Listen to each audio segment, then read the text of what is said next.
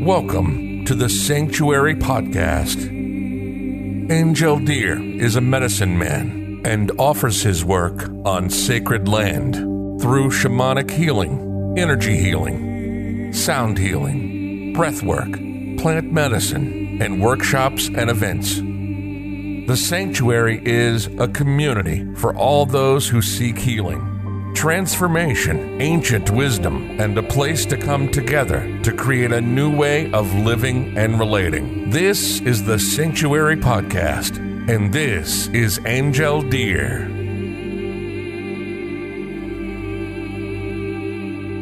So here's a simple topic the topic of simplicity. Yeah, the hardest of the simple one. And you are a great walking example of just that in terms of, at least in terms of your lifestyle beyond other aspects of your life. Um, and that you've been spending more time, right, exclusively living uh, out in the country away from the city mm-hmm. than you mm-hmm. were previously. How did that start? What sparked that for you? Was that a need or a desire?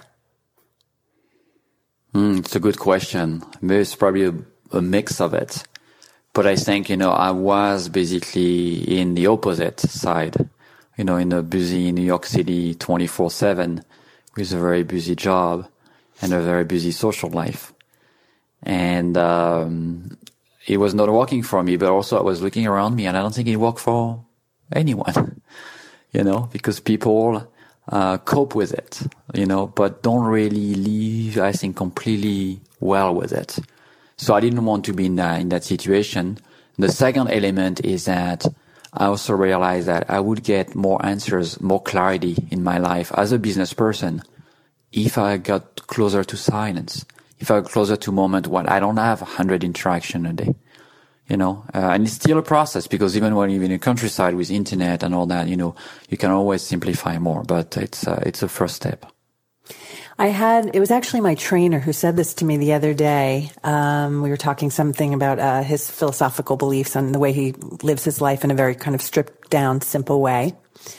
And he told me that just historically, the greatest innovations, the greatest industrial inventions were really coming out of the minds of people who were sitting quiet, not those that were so busy and so wrapped up in moving and shaking every day that they didn't have time to just sit still, correct? Yes, it is correct. There's a little bit of a, an irony. Yes, I mean contradiction. All, most of the great minds, you know, in the in the 20th century, 21st uh, century, even now, you know, people are people that are you know alone for a very long time, doing research or readings or spending time in nature, and uh, I really believe because, you know, it's, it's not just me believing it, but I've been witnessing it that anybody that, uh, remove clutter, uh, from all the noise and noise means objects, yes. means people, means activities, means email, means everything. Uh, someone I remove the noise gets so much out of life, so much more that there is difficulty to do it for many people. Say, "Oh, I don't want to be alone. I can sit with myself, etc." But you're going to discover so much about yourself, and it's going to give you great clarity and power into your personal life and your professional life. You know, most of the professional people I work with, a lot of them are very unsettled or they say, you know, I have very hard time getting clarity. Yes, I can't meditate. My brain won't stop talking yeah, to me. I'm overwhelmed. you know, I, I'm just back to back meetings and calls all the time. And, you know, some people are very successful in certain ways. They manage a lot of people. They run big companies, but they don't have that clarity anymore. They're just in it, in the whirlpool, and they just have to continue going and they don't find any escape to it. Well, they can in fact manage from a different place. And to manage from that different place, which is unlimited source of energy that's anchored, you know, much more deeper, deeper inside us, it starts by getting clarity and getting into silence. Why do you think that so many people, and maybe even more specifically, people that are on the fast track climbing the corporate ladder that really prioritize um, success in their careers, are so afraid or reticent to get quiet? What's that? What are we so, as human beings, what are we so afraid of, do you think? Well, it's the same thing we're afraid if we look in the mirror for 20 minutes. That can be scary in the morning, especially. I'll speak for myself. I think the, the truth is, is that if you uh, sit with yourself, you know, uh, for a little while, when you've never done it, things are going to come up to the surface that you don't want to look at. You know, we're a society that's uh, extraordinary at self-medication.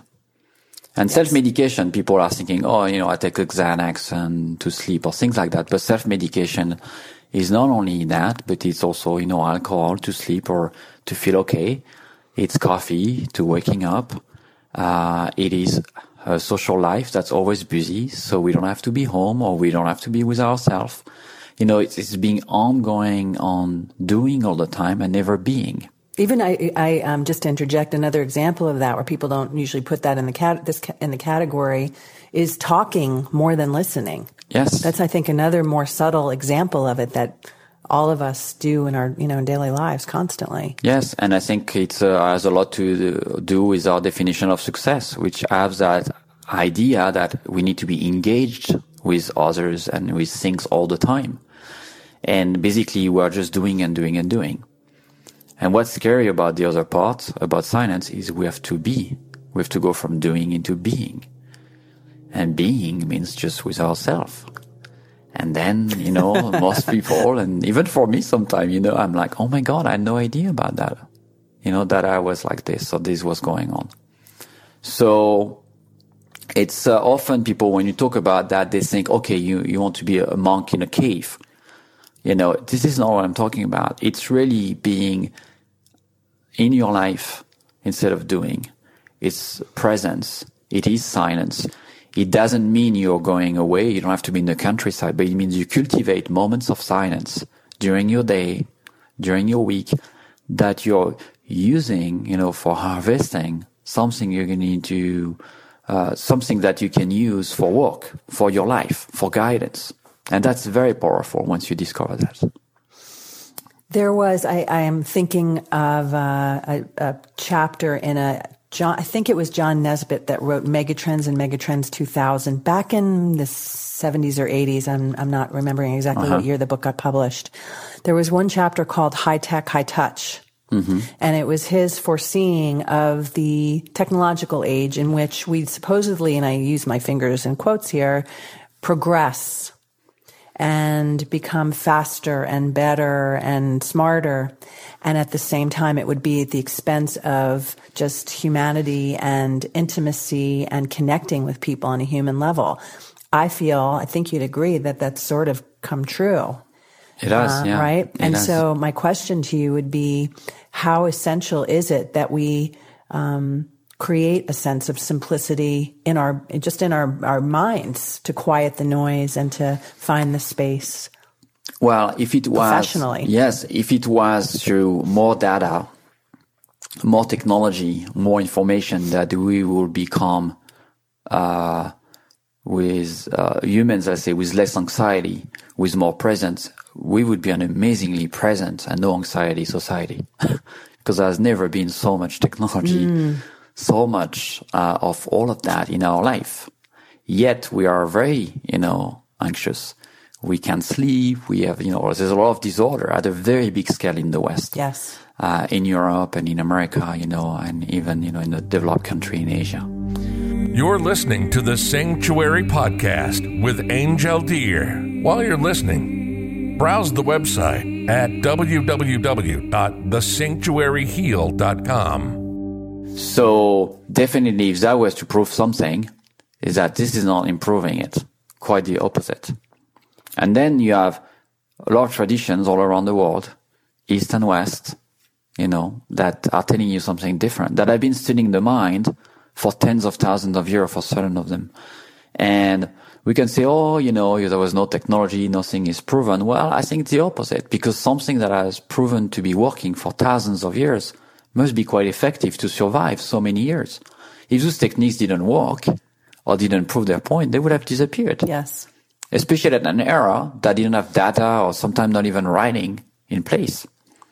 So when we look back, we look like, well, as a CEO, as a leader, as an executive, as a big organization, In fact, we can learn so much from that and gain so much control on our life and get so much clarity. How amazing it is to have more clarity when you're a business leader or a CEO. Or parents, you know, mother or father. So how do you become the first one to break free of that when you're in a position of power? You know, it's similar to like, you know, maybe the one set of parents on a block that don't want to buy their child the same set of sneakers or clothing that everyone else has. But then there's a misalignment for your child with the rest of the kid population at school. How do you become, you know, one of the first Fortune 500 CEOs to maybe have a, you know, a no tech day, for example? I'm just having this crazy notion in my head now that everybody does that, you know, once a month month. Yes. Um, or whatever. Yeah. What was your suggestion? But first, I think you first need to be convinced deep in our heart that the right thing to do. So it has to work for yourself first. I think if you haven't experienced it and you, you know, you're speaking from a place, okay, we need more productivity in our company. So we're going to ask everybody to do one hour meditation a week because we read someone, there is study that shows that it's working. Well, that might work for a little while, but I don't think it's going to change the organization because I think leadership needs to embed the value, it needs to live that value on a daily basis. And the organization that really are transformed are the one that you really see the leadership living those things. Uh, so that's the first thing. The second one, I think it's by dialogue and communication. If you just tell your child, hey, do this, we're going to do that, and you don't explain why, it's very hard to understand. Same way with your employees. You know, I think if you show people that working 30 minutes less for doing something like that is going to increase their productivity by 40 or 50%. Well, they might say, okay, maybe I'm not that busy. Maybe I can take the time off to do that meditation in the morning. I'm good friend with a very uh, famous chef in New York City that run one of the very big restaurant there. Uh, extremely busy, you know, he's on TV shows and the restaurants and all that. He meditates one hour every morning. And we know how busy kitchens are in the oh, morning oh, yes. when you are a chef. Yes. He meditates diligently one hour every morning. So he can deliver way more during the day. Has he talked about noticing the difference between before he um, started meditating and since? Yeah, I've talked to him about it. I mean, it's, for him, there's no return. You know, it's almost like if you brush your teeth every day, you're not going to stop doing yeah. it. The benefits are like taking a shower. It becomes such a habit and you see the benefits of it. But it's really hard to convince people unless they experience it. Mm-hmm. And it's something quite easy to experience. Uh, but it's true that when you're a very busy CEO and leader, the first thing people tell me is that I don't have time. I don't have time to take even 15 minutes mm-hmm. or to stop 10 minutes during the day. I really don't have time. So my answer is always, well, I'm going to give you more time. You have more time to do that. And it's hard to understand. Say, well, the, the day is only, you know, eight hours or 10 hours. So how is that happening? You know, it's happening because you're way more present. You answer faster. You're more clear in your decisions. You know, in your meeting, you can make them shorter because you're way more present. You don't have your head in and out of the meeting every five seconds right. because you're thinking of next meeting and of your wife and your bank account and your mortgage and all this. There's no such thing as pure multitasking. Yes, by the way, I think science has proven very recently that we are not designed for multitasking. So this is, uh, I think I'm very good at it. I like to think that, but in fact, science just proved me I'm completely wrong. Yeah. I, we can really multitask. Yeah, your your brain technically, I mean, really physiologically, there is no such thing. Yeah, we're not wired for it. Yeah. yeah, yes, exactly. Yeah, as much as we think we're very impressed with ourselves, just you have a big Cheshire grin on your face thinking about your multitasking yes, talents. Yes, yes, it's a hard one for me to understand because I really think I'm good at it, but I I do know that I deliver way better. What right now I'm writing a lot, and I realize that if I close everything and if I dedicate this one hour just for writing, I get in a place of flow, and the quality of my writing is much much better that I do it with 20 windows open on my computer and bouncing back with my emails or social media. So for the people that want to create a sense of simplicity, we've kind of covered it in, in the corporate culture. First, you really have to live it yourself. If there's a CEO that's listening to this right now that wants to brave these uncharted waters of trying to find a way to get quieter with his or her style of leadership, um, or there's a busy mom or dad out there that's interested in finding a way to simplify their life, what would you suggest they do to start? Well, I think meditation is one of them. Uh, even 10 or 15 minutes of daily meditation. I tell people, let's try for a week and let's see how your days goes. Let's see the difference in your day. And people always, because we are all built the same way, immediately see the difference. They say, you're right. My day felt different. There was a shift. So that's what we're trying to do there. I think that the first immediate thing. The second one is that you can start reducing things easily. Like, you know, we all get newsletter, you know, from your email. Create a special email for that. That's not on your phone, that's just on your computer. So when you're on your phone or when you're walking around, you don't have all your email coming every five seconds. Remove push notifications from all your apps. And there's the one that's really uh, urgent and emergency thing. You know, there's little things you can do with technology that going to help you, in fact, to block the permanent disturbance to your life and try to be just present with whatever you're doing, eating, talking, writing. And really getting rid of the and working on the addiction of it too. I think there's a comfort zone that people have to feel the need to be again, quote unquote, engaged with all of these examples you just mentioned, that somehow someone's looking for them or there's one more piece of information they need to take in or there's some need to receive all this information. Perhaps one of the steps would be to just decide that you don't need that to feel significant, important, good about yourself, engaged. Yes, Fair it's not always easy to yeah. decide because somehow you're always feeling you're missing it. So I like to say, okay, what can you create as a good habit that's going to feel good? Mm. You know, because it's hard to remove something that somehow feel good, even if it's not good for you, but something that's like a punishment. So is there something that you can do during those 10 minutes you're going to take off, you know, that's going to make you feel good? That book that you want to read, that things you want to write, that podcast you wanted to listen to that you're really taking 10 minutes just for that. And so you're replaced by feel good. And meditation, even if it's hard for people when they start, uh, very quickly people have a feel good about it. And it should be enough to start kicking off slowly, very slowly, but surely.